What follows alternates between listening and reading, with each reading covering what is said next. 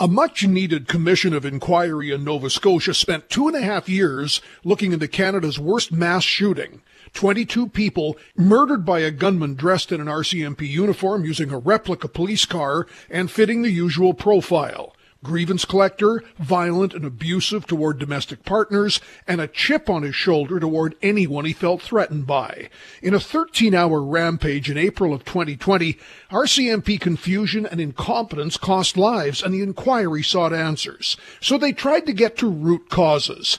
They studied toxic masculinity, recommended banning virtually all guns, when the killer had smuggled guns in from the U.S., and they insulted thousands of skilled police officers about their training. This tragedy was caused by a violent and dangerous man, exacerbated by police shortages and poor RCMP management.